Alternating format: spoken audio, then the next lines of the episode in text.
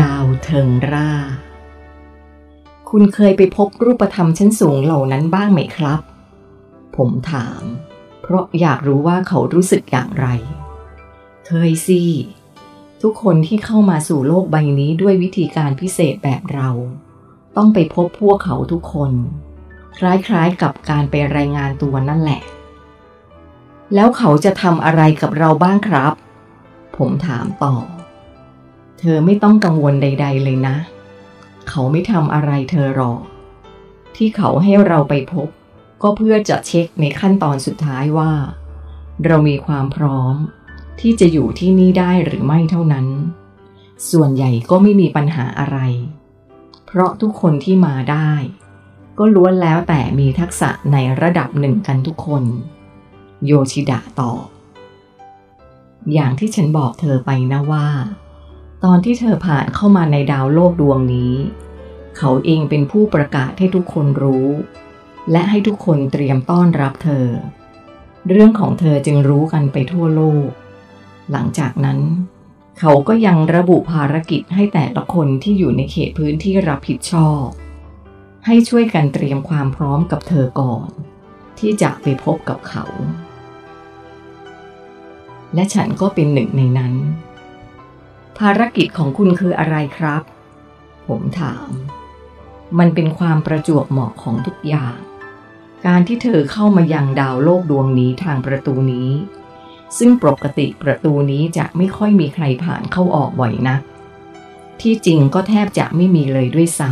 ำประตูนี้เปรียบเสมือน เป็นประตูฉุกเฉิน หรือจะพูดอีกอย่างว่า เป็นประตูผลพลอยได้ก็ได้ เขาจะเอาไว้ใช้เวลาที่รูปธรรมชั้นสูงปฏิบัติภารกิจ ในบริเวณแผ่นดินอีกฝากหนึ่งของประตูหลักใช้กัน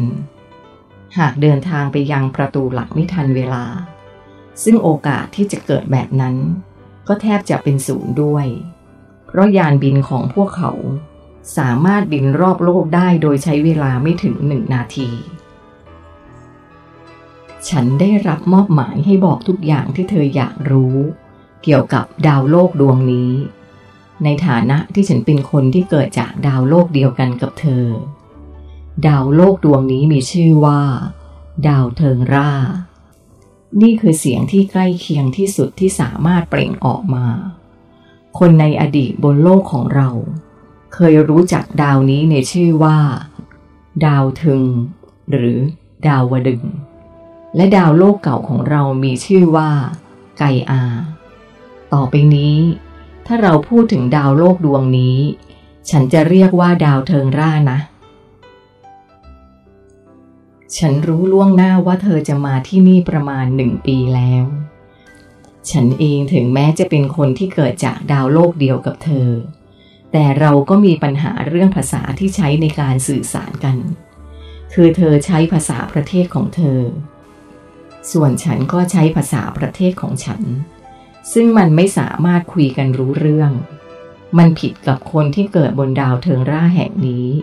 ที่เขาแค่คิดว่าจะพูดภาษาอะไร เขาก็พูดมันออกมาได้เลย ฉันพยายามเรียนรู้และฝึกพูดภาษาของเธอ จากแหล่งข้อมูลในจักรวาลอยู่หนึ่งปีเต็ม โยชิดะพูด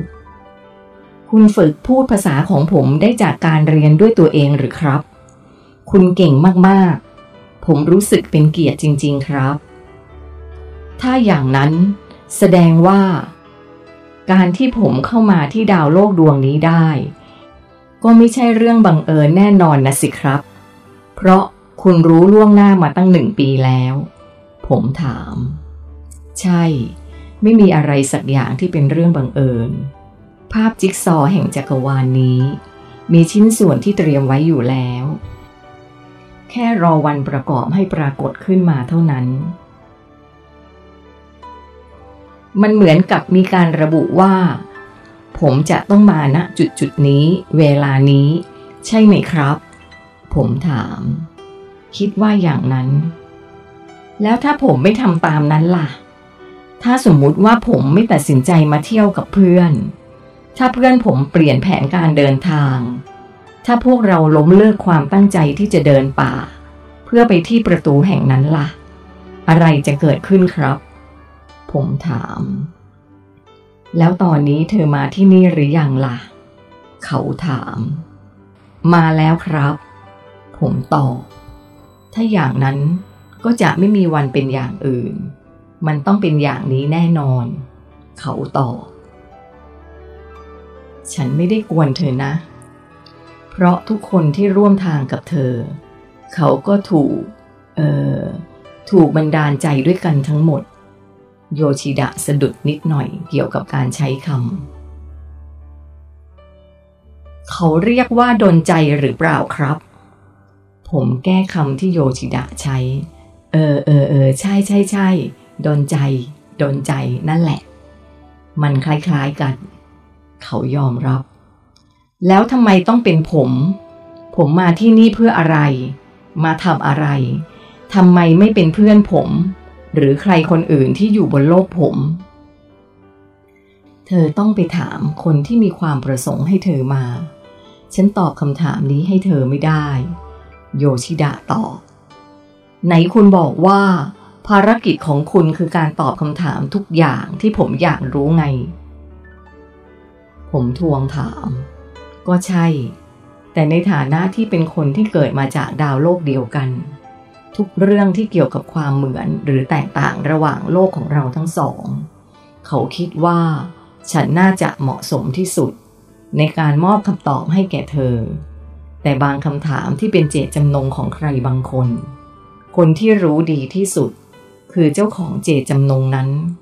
ฉันก็อาจจะบอกเธอได้เหมือนกัน แต่มันก็ไม่สมควร และมันอาจจะไม่ใช่คำตอบที่ถูกต้อง โยชิดะตอบ อย่างนี้ทุกอย่างก็เป็นการโดนใจของใครบางคนด้วยใช่ไหมครับ ใครบางคนที่ว่านี้ บางครั้งก็ไม่ได้มาจากที่อื่นนะ อาจจะมาจากสิ่งที่อยู่ในตัวเธอเองก็ได้ โยชิดะตอบแบบเพิ่มประเด็น คุณพูดแบบนี้ทำให้ผมเกิดคำถามนะครับ ผมรู้ว่าคุณต้องการเช่นนั้น ผมรู้ทัน ใช่ เขายอมรับ มันจะยังมีใครบางคนที่อยู่ในตัวเราอีกหรือครับ คุณคงไม่ได้หมายความว่า มีผีสิงอยู่ในร่างของผมใช่ไหมครับ ผมถามย้ำ เพราะผมเริ่มคิดว่าโลกนี้มีอะไรที่ทำให้ผมประหลาดใจอยู่เรื่อย ใจเย็นๆครับ ใครบางคนที่ว่านี้ก็คือตัวเรานั่นแหละ ไม่ใช่คนอื่นที่ไหน ฉันขอให้เธอพยายามทำความเข้าใจตรงนี้หน่อยนะ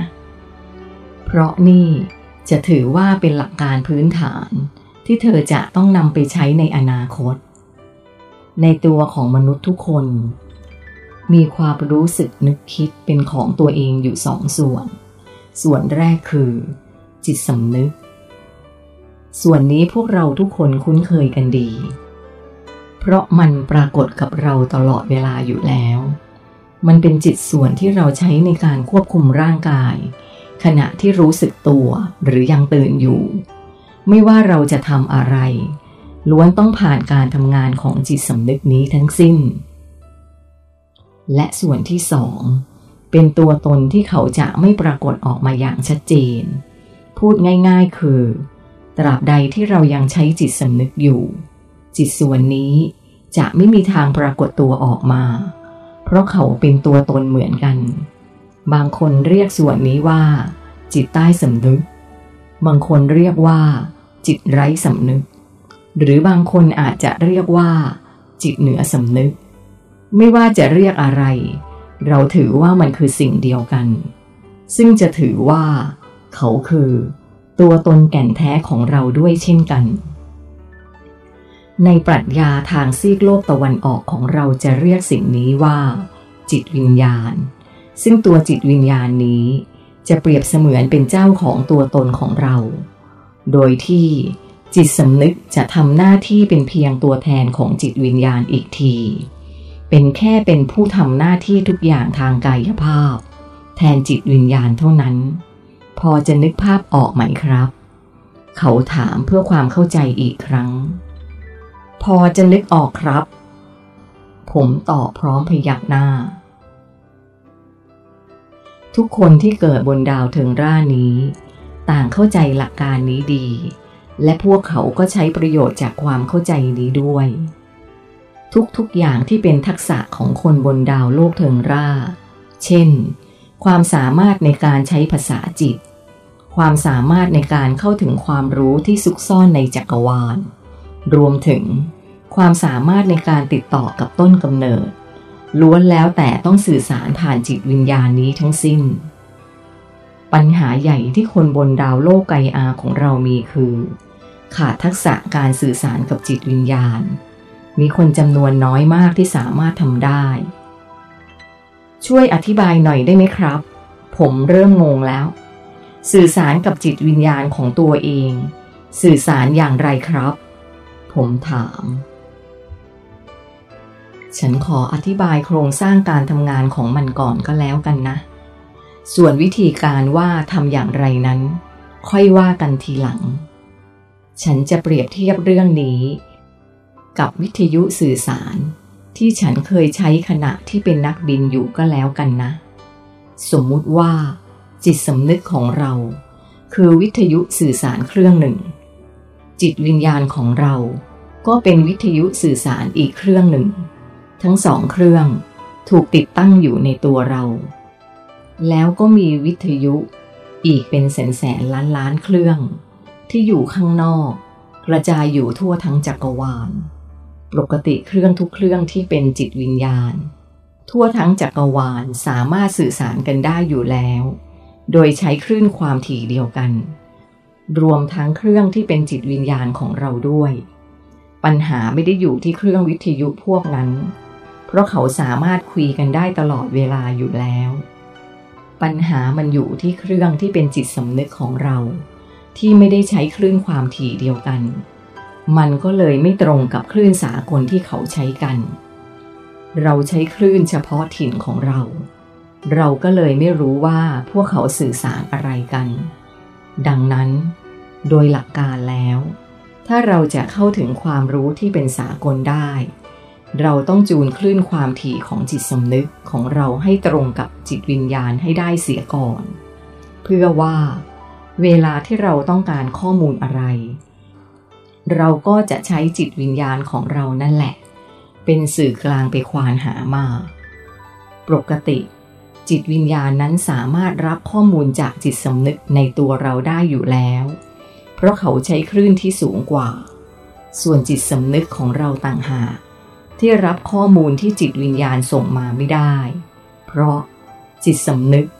มักจะไม่ค่อยสนใจฟังเท่าไหร่ เรา จะเชื่อความสามารถของหู ตา จมูก ลิ้น และกายสัมผัสของเรามากกว่า